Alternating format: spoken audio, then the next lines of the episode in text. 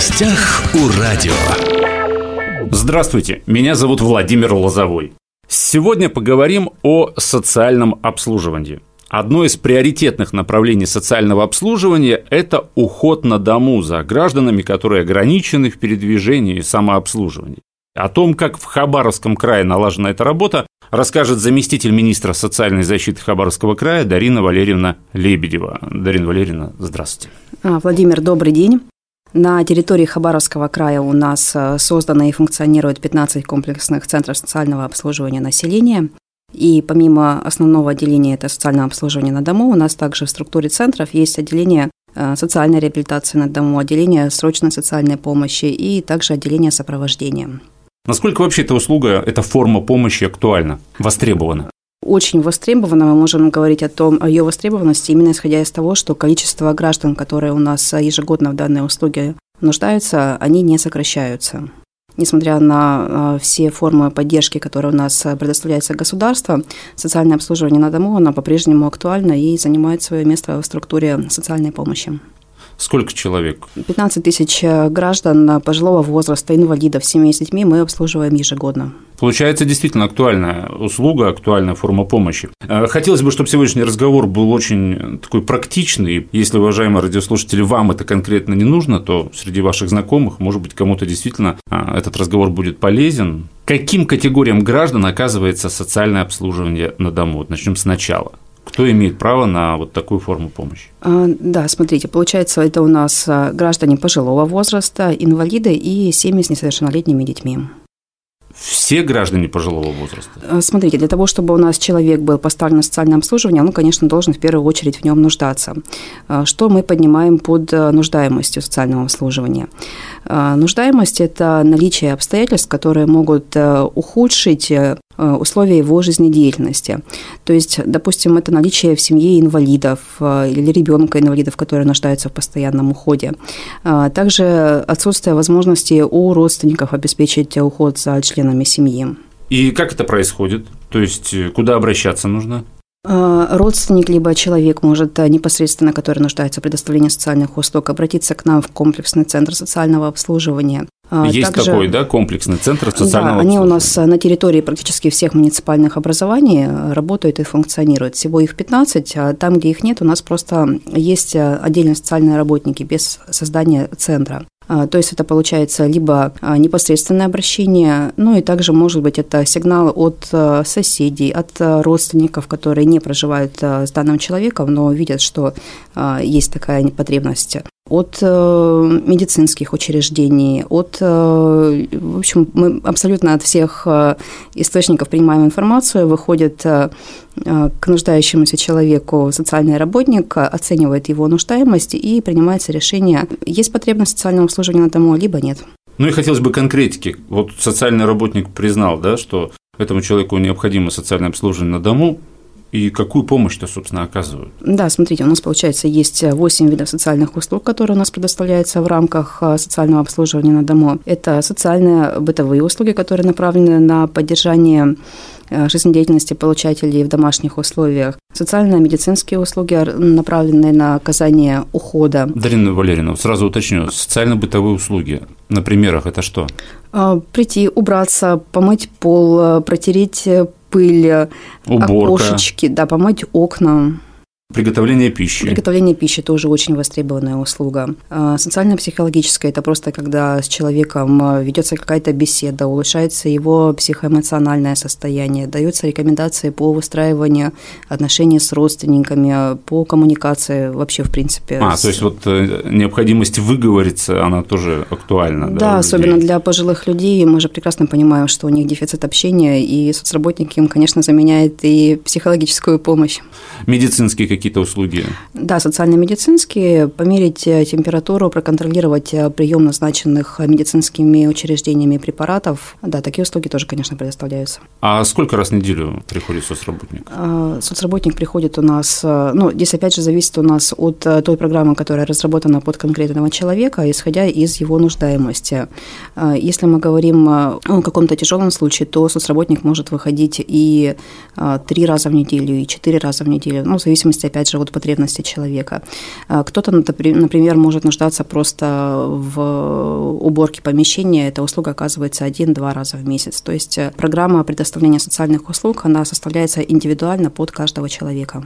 Я так понимаю, что если человек признан да, нуждающимся в социальном обслуживании дома, это бесплатно? А, здесь мы тоже вводим а, понятие среднедушевой доход. А, если доход гражданина равен или ниже полуторакратной величине прожиточного минимума, у нас по краю это примерно 24 тысячи рублей, то тогда социальное обслуживание в рамках стандарта предоставляется бесплатно.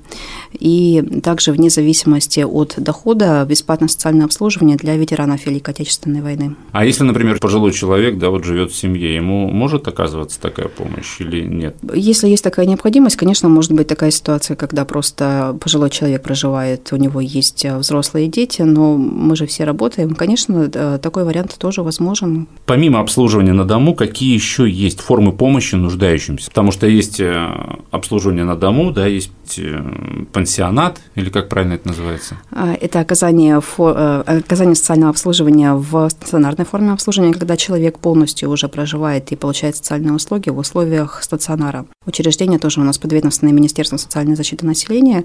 Это дома для престарелых и инвалидов общего типа и психоневрологические интернаты, в зависимости от медицинских показаний. А по каким показаниям? То есть, если пришел социальный работник, посмотрел да, ситуацию конкретную, и он уже сам принимает решение, что нет, здесь социальное обслуживание на дому недостаточно, здесь нужен стационар. Да, да если социальный работник видит, что э, те, э, то количество услуг, э, та их периодичность, она не может заменить полноценный уход, и нет членов семьи, которые могут быть за данным гражданином уход осуществлять, то тогда готовятся документы для рассмотрения на комиссии по заселению в дома уже стационарного обслуживания.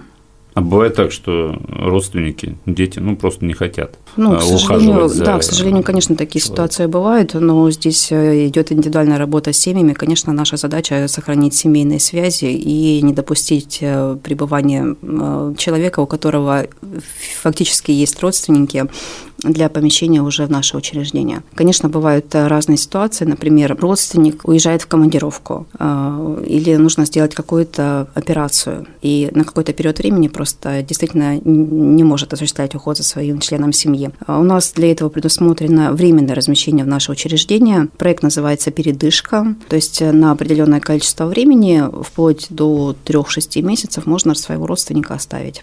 А еще раз, где это? В каком то учреждении? Это... Передышка? Ну, это больницы? Нет, это не больница, дома это да, в наших э, домах для престарелых и инвалидов. А в Хабаровском крае сколько таких домов?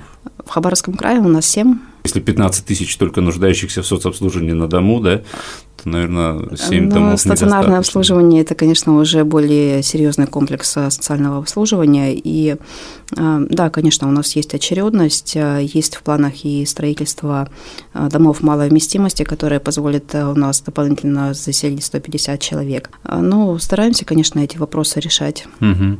И есть же еще одна форма, да, это полустационар. Да, полустационар – это получается, когда человек, нуждающийся в социальном обслуживании, получает социальные услуги в течение определенного времени на 6 часов, на 4 часа, тоже в зависимости от э, программы, разработанной индивидуально под его потребности по телевидению был какой-то репортаж о том, что социальные работники проводят вот с людьми да, пенсионного возраста, а с одинокими пожилыми людьми какие-то занятия, что-то вроде кружков, там, клубов по интересам. Да, конечно, мы все это стараемся развивать, исходя из тех помещений, которые у нас есть.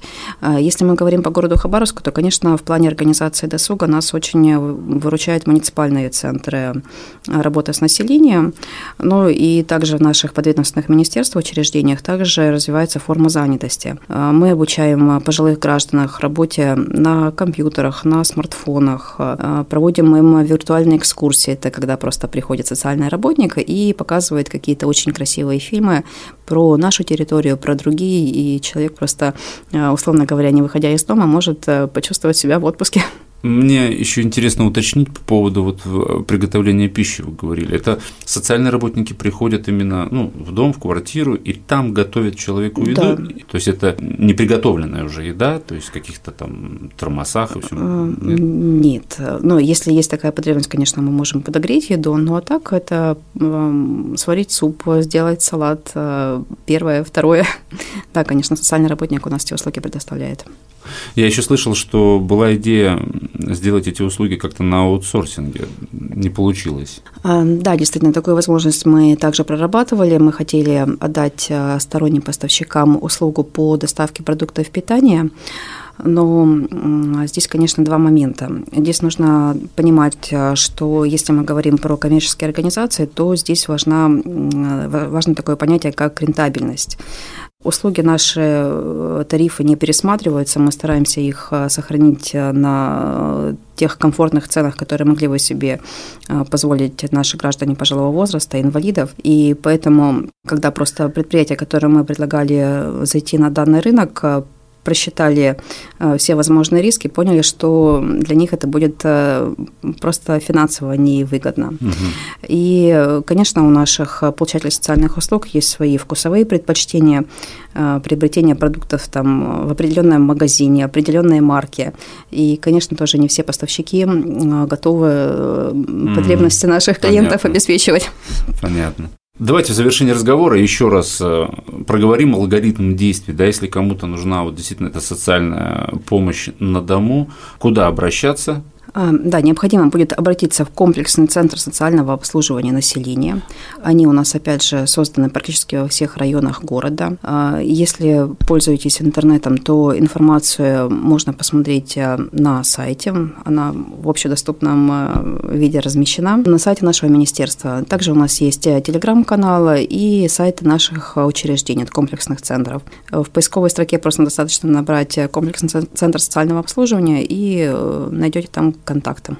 Сегодня мы говорили об одном из приоритетных направлений социального обслуживания – это уход на дому за гражданами, которые ограничены в передвижении, ограничены в самообслуживании. В студии была заместитель министра социальной защиты Хабаровского края Дарина Валерьевна Лебедева. Спасибо, что пришли, Дарина Валерьевна. Спасибо большое вам за приглашение. Уважаемые друзья, Восток России представлен во всех социальных сетях. Всем самого хорошего. В гостях у радио.